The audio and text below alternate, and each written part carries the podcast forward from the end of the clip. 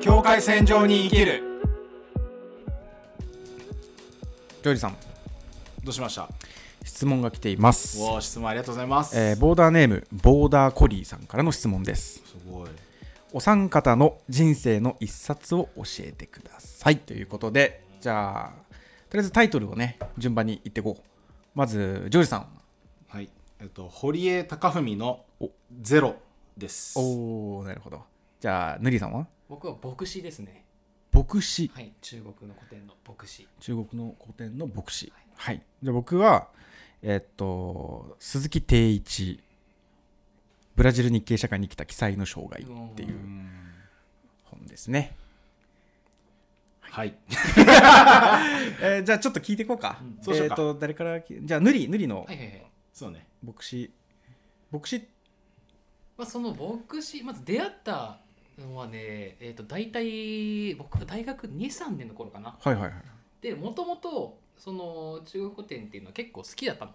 うんで、まあ、いわゆる有名どころの論語とかうんはいは読んでいたわけ、はいで論語を読んでてすごく違和感を感じたのすごくほ共感できるとこもすごく多いんだけど、う、うん、違和感がそれ何かっていうとその割と論語っていうのは上流の子息うん向けに作られた本だから、うんうんうんそれ以下の人たちに寄り添った内容ではなかったわけ、うんなるほどねそうそこが少し違和感があってでそれで牧師を読んでで論語と牧師っていうのは相反する関係性なのよ。はいはいはいそう俺ね牧師読んだことないからねわかんないんだけどそうまあ、その書いてある内容は割とほとんど同じような内容なんだけど、何が違うかっていうとそのか仮想海流たちに対して書いてるとこもあって、なるほどそう基本的にはその博愛っていうのをテーマにしたやつなんだけどそう相思相愛っていうのがテーマだからそこがね僕はもうすごくな人るほど間に光を感じるっていうのが僕の中にその人間の本質だと思ってるから、うんうんそうだからそこにすごいコミットした内容だったから結構共感が多かったっていうと気づきが多かったって意味で僕しかなっていううとこんもう人生の一冊にろ、入るそうそうそううそう、んなるほどねじゃあジョージさんははいまああの堀江門うんの「ゼロっていう本で多分知ってる人も多いんじゃないかなっていうふうにうん思うんだけど、あのあれは大学、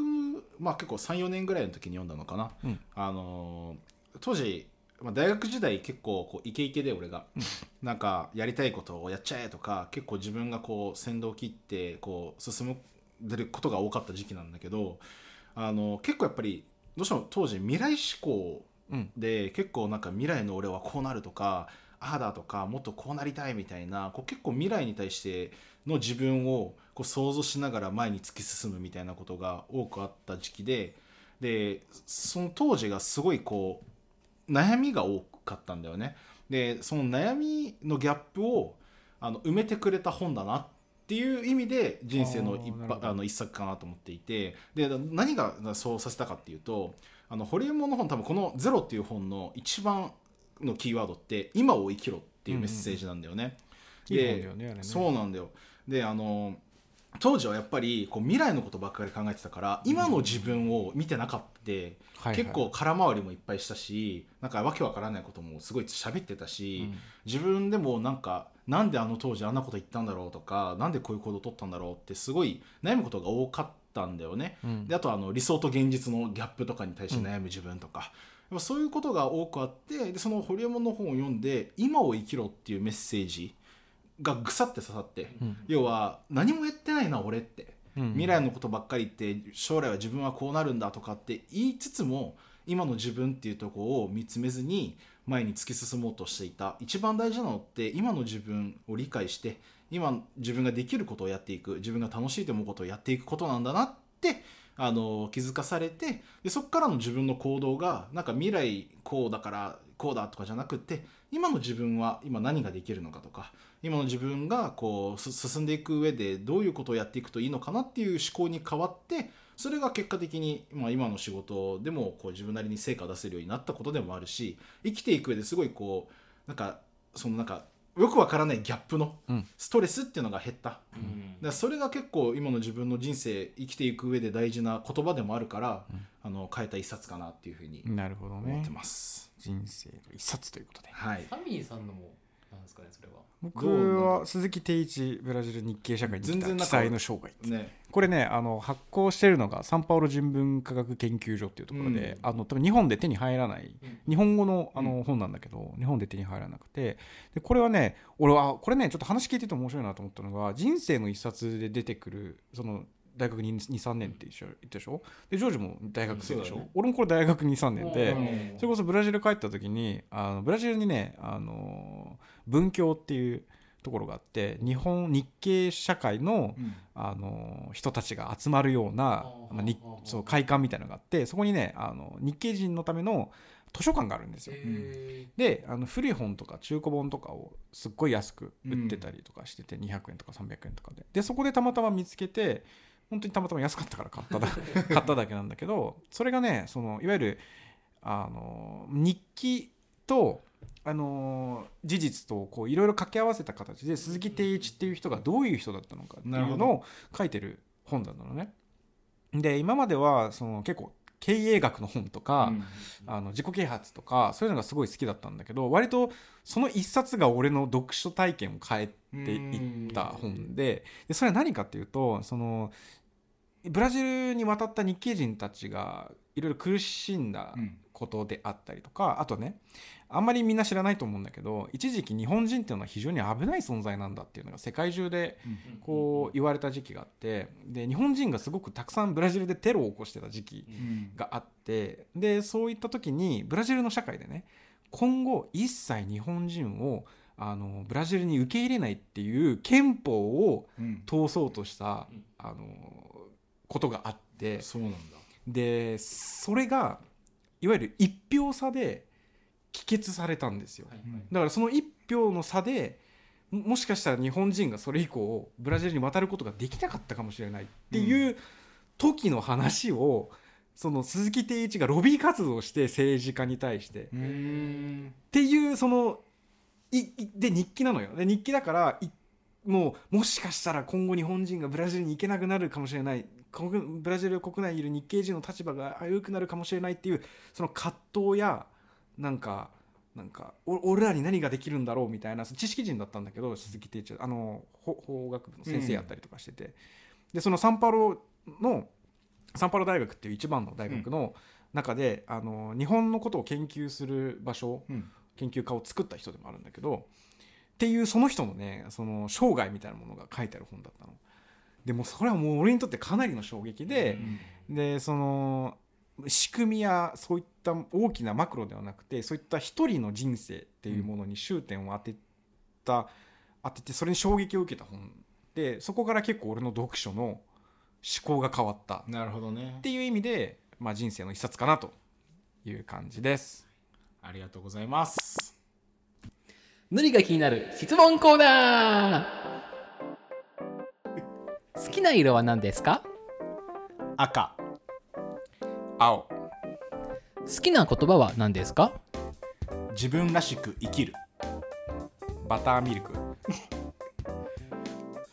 生まれ変わるなら男性女性男性男性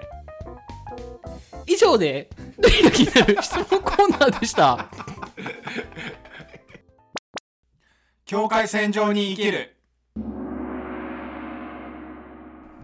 今のさ、うんぬりの質問コーナーでさ、はいなんか生まれ変わるなら男性か女性かで男性って俺答えたじゃん、うんあれ結構理由があってはいあの俺生まれ変わっても、うんジョージとして生まれ変わりたいっていう 思いがあってその女性を経験したいっていう思いもあるんだけどそれよりも上に俺もう一回ジョージやりたいなっていうふうに思っていてだからちょっと男性って答えましたはいじゃあテーマの方に行きましょ 無理やりなんだよなうすっきりしてるもうバターミルクに触れないで行こ 一番謎だったからう ねいや多分行こう行こう行こう行こう 今日のテーマは今日のテーマはですねあの、ん学校の規則についてあちちゃょーっと話したいなっていうふうに思っていあちゃてなんかこの前ちょっと見た記事で、うんうんそうなんだろうな髪の毛が、結構黒人の人って髪の毛うんうんうんがちょっとなんなんて言えばいいんだろうねこう癖っ気癖毛になりやすいみたいな感じのなまあ傾向にあるじゃんそうやねであのそれでこう学校に三つ編みをしていってああ見た見たあその記事見たそう俺三つも編みをしていったら三つ編みダメだって怒られて、じゃあそれを2個に減らしたらそれもダメだみたいな言われ てみたいな、でなんかその記事を読んだ時にやっぱもうちょっとこれも心の思いなんだけど、うんやっぱ学校規則をクソくらえって思っちゃって、うんうんいやすごいなんか嫌だなっていうふうに感じたのね。はいはいサミーは学校の規則についてどう思っているあまあうんあー あの俺がどう思ってるかとそうだねまずまずはねあまずね、うん大前提大前提ね俺ね高校大っ嫌いだったから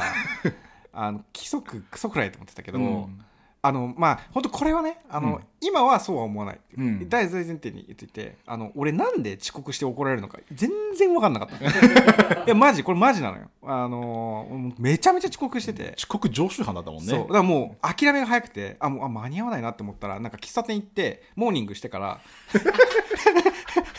あのここ行ってた やばいよね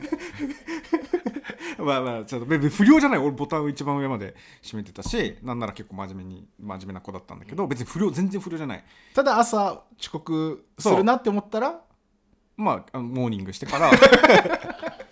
朝ちょっとモーニング行ってから、まあ、学校行ってたんだけどあのー俺本当になんでこんなに怒られてるか分かんなかったしいや俺なんか俺死ぬんかなと思ったのうんなんか遅刻してたら俺死ぬんかなって思う思うぐらい怒られて、うんでそれで結構悩んでた時期もああって、うんでなんか今になったらまあわかわからんでもない、うんその例えば社会に出た時にあのね それはねそれ仕事行く時に遅刻したらそうださそ,、れは自分に不利益が被るから、そうならないようにやってくれてるんだけど、でもね俺はこれ一つ、まあ、落とし穴があると思ってて、うんそもそもそも朝早く起きない仕事を選べばいいのよ。そうだねあそうそうそう朝苦手なんだったら朝起きなくてもいい仕事やればいいしあの早く寝たいんだったらあのま早く寝れるような仕事をやればいいしみたいな感じで本当はもっと自由なはずうんと思っていてで髪型もそうだしそうだねで、まあ、学校の規則に関して思うことっていうのはなんか昔それによって不良にな不良の証だったわけやあの、うん例えば金髪にすることだったりとかって、あのモヒカンにするとかそうさ、だねなんかいろいろあったと思うんだけどその名残をずっとずっとあの残しすぎないようんで本来だったら俺らが変えていきゃいい話なのようんあのこれは今の時代に合わないよねっていうのを、例えば生徒会とかがなんか、うんあの提案してあの可決してうんその規則をどんどん変えていけばいいんだろうけど、うんあの貴族だけが残ってしまって、うんその中にあった本来のそれをやる意味みたいなものが置き去りにされた結果、例えばそういったあの黒人の女の子の,、うんあの髪型三つ編みにしてはいけませんみたいな、うんその貴族だけが先に立ってその意味それをなぜするのかっていうところが忘れ去られてる結果だと思うんだよね。なるほどねあまあだからこれはさもうい今までいろんな話をしてきたけど全てに通ずる話で、あのそれこそあのドトール行きましたうんリトールねであディあディトール えっとディトール行きましたでメニュー出されましたで俺が悩んでたら英語のメニュ出しましー出たしましたねこれもそうあのマニュアルとかうん規則とかそれが何のためにあるのかをうん忘れた行動を取る時って全部裏目に出るんだよねうん確かにねっていうふうにまあ思いますだから規則自体が悪いのではなくてその規則を使う側であったりとか、そもそもその規則の意味みたいなものをしっかり考えるべきです。うんそれ結構さ話聞いててやっぱり構造的な問題も大きくあるなっていうふうにあ思っるてでてしょうよそれはだってさあのじゃあ生徒会が声上げて変化をしてくれっていう話でうん言う、行くのとあの声多分上げてる人っていっぱいいるんだよねいろんな多方面で、はいはいでも昔ながらの法則とか規則ってまだまだ残ったりとか、変わろうっていう姿勢をまずそもそも学校が見せないケースってすごいまだまだ多いなって感じていて、うんなんか構造的にいくとサミーの視点だとどあのね常識って怖いですもうただそれ一点あの常識ってものがあのも物事を考えさせなくしてるう、うんっていうことなんだと思うしあのなんか前喋ったことあるかななんか全てのことを一から考えようと思うとすげえ面倒くさいし、そうだ何ねもできなくなるんだけどだからその何をあのし主体的に考えるのか、うん何を受け身で考えるのかっていう選択を僕らは無意識にしていて、あので校則に関しては僕らは主体的なあの姿勢を持つべきなんだけど、うんそれができるっていうことを僕らは知らなかったんだそうだよね。そこが問題なんだよ、そうだね。あのなんかそういうもんだって言われちゃってるから、うんうん。それは変えれるもんなんだって全然知らん大人になって今知ったことだからそうだね。そうそこに限ると思うよだからそういうもんなんだそういうもんなんですって指導を受けるわけだから、うん。あそうなんだとしか受け取れないしその自主性を持った1 5 6歳のさ、はい。あの子供なんてそうそういるもんじゃないいよや、いないよ。そそのしかももう言われたら言っても何も変わんねえんだってなっうてそうそう結局なんかさその学校でさっき言った出たさ不良みたいなさ行動を取るっていうのも、結局そこに近いのかなって思ったりするんだそようねそう。そうだからもうそういう反抗の仕方しかなくなってくるじゃん、ねなんかもうだって、 まあある種の実験よ毎いや日本当遅に刻するとかさ本当に本当に。うん俺 言ったっけあの一回さあの徴兵令がまあ俺はブラジル人だから徴兵令があるんですよで徴兵令があってで俺、まあ、いつものように、まあ、遅刻すする時にさで電話すりゃいいんだけどしなかったのうんであの大使館行って徴兵令今日本にいるから、まあ、徴兵令受けれませんっていう書類手続きしてで学校行ったの。でお前なんで遅刻したんだって、まあ、毎日そのいつものように怒られるわけなんだけどあそうですね徴兵令が あありましてめちゃくちゃ怒られたからね うんなんでお前ついにふざけ出したんかあーそういうことなるほどとついにお前今までは結構真面目に寝坊したとか言うてたのにと、ついになんかわけわかんないこと言い出したんかって言われて徴兵令の紙出したらあたふたしてたんだけ どそうそうそうまあでもうん何が言いたいかよくわかんなくなっちゃったけど狼少年みたい だね。そうでも正直俺は規則って何なんだろうなと思うだって規則に沿わなくて痛い思いを見るのは俺自身なんだからそうなんだよね。うん、だからそういうものがあるということを伝えることは大事だけど、うんそれに従わない人を強制するっていうのはうん、なんだろうお前は何なんだって思うんだようね、んお思ってたあのなんて言うんだろういなやだからすごい言いたいことはなんやわかるよ法律。に書いてあるんか遅刻しちゃいかんとうんすげえクソ野郎なんだけど、うん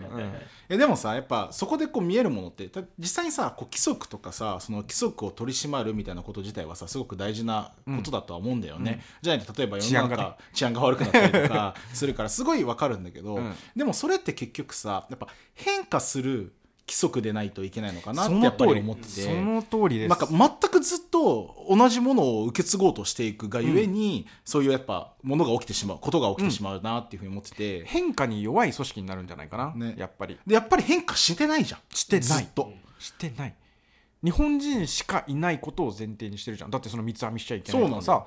あのーまあ俺らだったらなんか髪の毛の色がみたあいるなあるある話とか染めてこいとかねそうもそとうそうもそうと生まれながらで金髪なのに染めてこいとかねそうあとはさ文化によっては生まれた瞬間にピアスを開けたりするのブラジルもあったりするけどそういうの俺の妹それで怒られたことあるもんでしょあるあるあるとはあとなんだろう、まあ、知り合いのさ教会行ってる子で、あの髪の毛切らないわけ、あーうんあのーまあ、そういうかなり保守的な、あのキリスト教徒の家だったらかなりもうそうだね地面につくぐらいまで髪の毛伸ばしたりするんだけど、あのそれをあの汚い不潔だから切ってこいうんみたいなことだったりとか、あのもうなんなんて言うんだろうな、あの規則を盾に、うんその多様性を見よう見れなくなっちゃうんだよねやっぱそ,、うんそれによってあのただ違反してるってことになっちゃうわけ、うん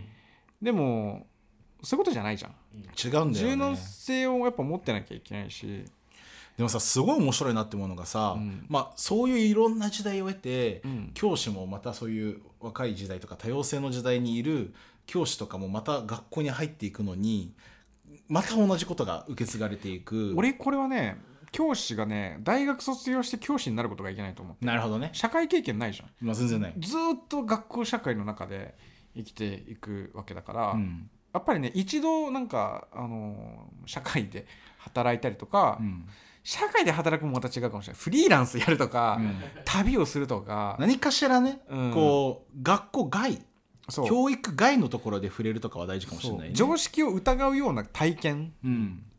がやっぱ必要なんじゃないかなって思う。それ今ふと思って気づいたんだけどさ、うん教師になるまでの間にさ常識を疑う体験ってそんなにないのかなどうまあ、まあ人によるんじゃないいやだってさだからいさいすが先に生さいい先生ってのはそういう経験をした人なんじゃないそう、まあ、確かにだってそういう人にうん結構やっぱ好きになるもん、そういう人好がきになる好きになる、でもささすがにさうん、もう何十年生きてるわけよ別になんかいきなりさあの15歳で教師とかになってる人ってわけじゃないわけじゃん、いや大大だから学もこ得そだよてだからこそだから何十年もい同じようなコミュニティの中で生きているからこそ、そのそ正しいっていうものうんを疑わないわけよなるほどねそこにもう染まっちゃってるから、染まっちゃってるっていうか、まあ、それが常識になってるからそうだからそ常識ってそういうものじゃんまあそうだねそっかまあそうだよねそうそれが崩れるっていうのは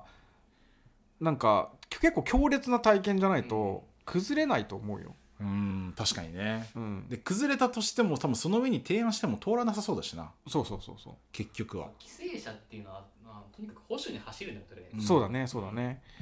でやっぱ都合が良かったりもすると思うよいやーそれはあるな楽だ楽だからねまずうん、だって金髪の子でさその人がヤンキーなのかヤンキーじゃないのか不良行為をしてるのかしてないのかっていうのをさ、あのー金髪一発であの理解することができたら超楽じゃんそうだよねきあいつ金髪にしてるから不良行為してるうんって思った方が指導しやすいじゃん、そうだねでも金髪なのに超真面目だったり あのボタン全部閉めてるのに超ヤンキー行動してたりとかするとなんか多分よく分かんなくなると思うんだよねそうだねそううまく騙されちゃうみたいだからなまあ判断するためにみたいなそうそうそうえーいやなんかでもやっぱすごい胸くそ悪いなそれはそうね、うんまあでも先生になんかさそれを求めるのは少し酷だなっていうのは思うから僕はいやそうじゃなくないだってあのなんて言うんだろうなあのーそれやそのヤンキーかどうかとかはそうよでももともとの地毛いやなんか僕はそとのか構想が良くないと思っててそもそもあーなるほどねそう先生っていうのも今でさえね大変か、そうそうもう仕事量ねタスクが多すぎるわけですそうだねそうだそうねだからそそれの通りだをわルールの改正を先生に求めるのは少し酷だなっていうふうに僕は同情してる側面もあるから、ううんんしかもだら最近でもそれを言うんだったら先生は積極的にルールが変えられるってことそうをあの発信子供たちに言わなきゃいけないとそう思うな。のでそれの対象がどこなのかっていうのをちゃんと伝えなきゃいけないと、うんうんうんそれは確かにだって教わったことないもんねそううん俺知らなかったでもん俺も知らんかったもん生徒会で変えれるんだ。ね、んすげえなって思って、うん生徒会はなんかただ言われたことやるところかなって思ってたもんねえね僕もそう思ったんですよえ ねえ大進展が上がる行動みたいな感じだね。ねえいや本当にだってそれで高校生俺いた もん生徒会にえお前生徒会だったの、うん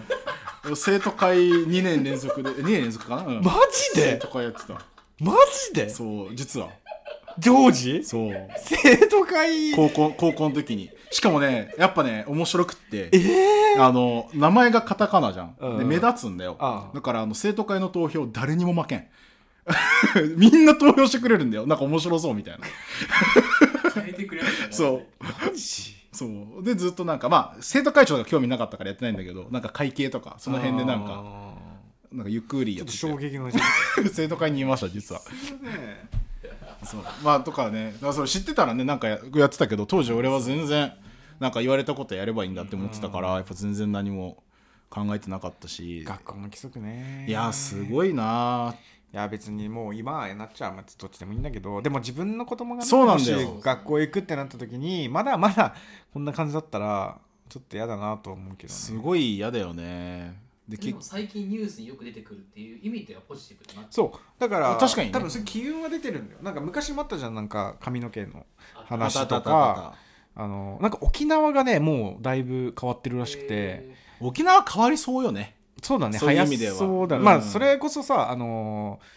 根血の子の割合が非常に高いじゃん、うんそそううだねうんするとやっぱり10%以上超えてくると、あのー理解もね促進するんだと思う多様性に対する、で本とうんっていうのかなこっち側はやっぱ地域によってのばらつきであったりとか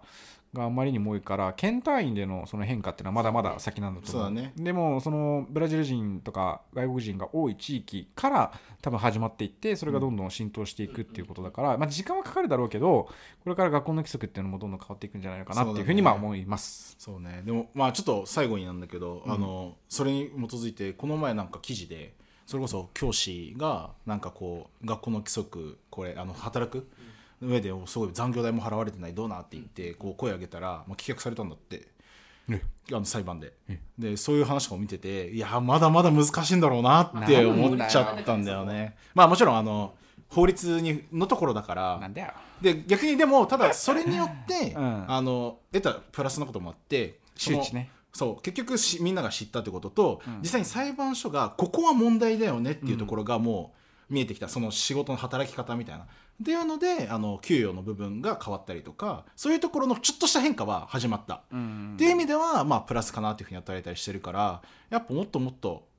あの、意見はやっぱりやった方がいいしやっぱ行動取った方がいいね、うんうんただ止まってもう規則だからとかもう脳て思考停止してなんか何もしないんじゃなくってやっぱもう一回ぶつかってちゃんとあの自分がなんか思ってることをつなげていく方がうんあの、まあ、これからの社会にももっといい傾向にあるんじゃないかなってちょっと最近そういう記事ばっか見てて感じましたね。まあ何よりね学校は勉強する場所ですのではいそれが気持ちよくできれば勉強がね、気持ちよくできて自分の個性を伸ばすことができれば、はい一番いいんじゃないのかなって思っております。よいしょ境界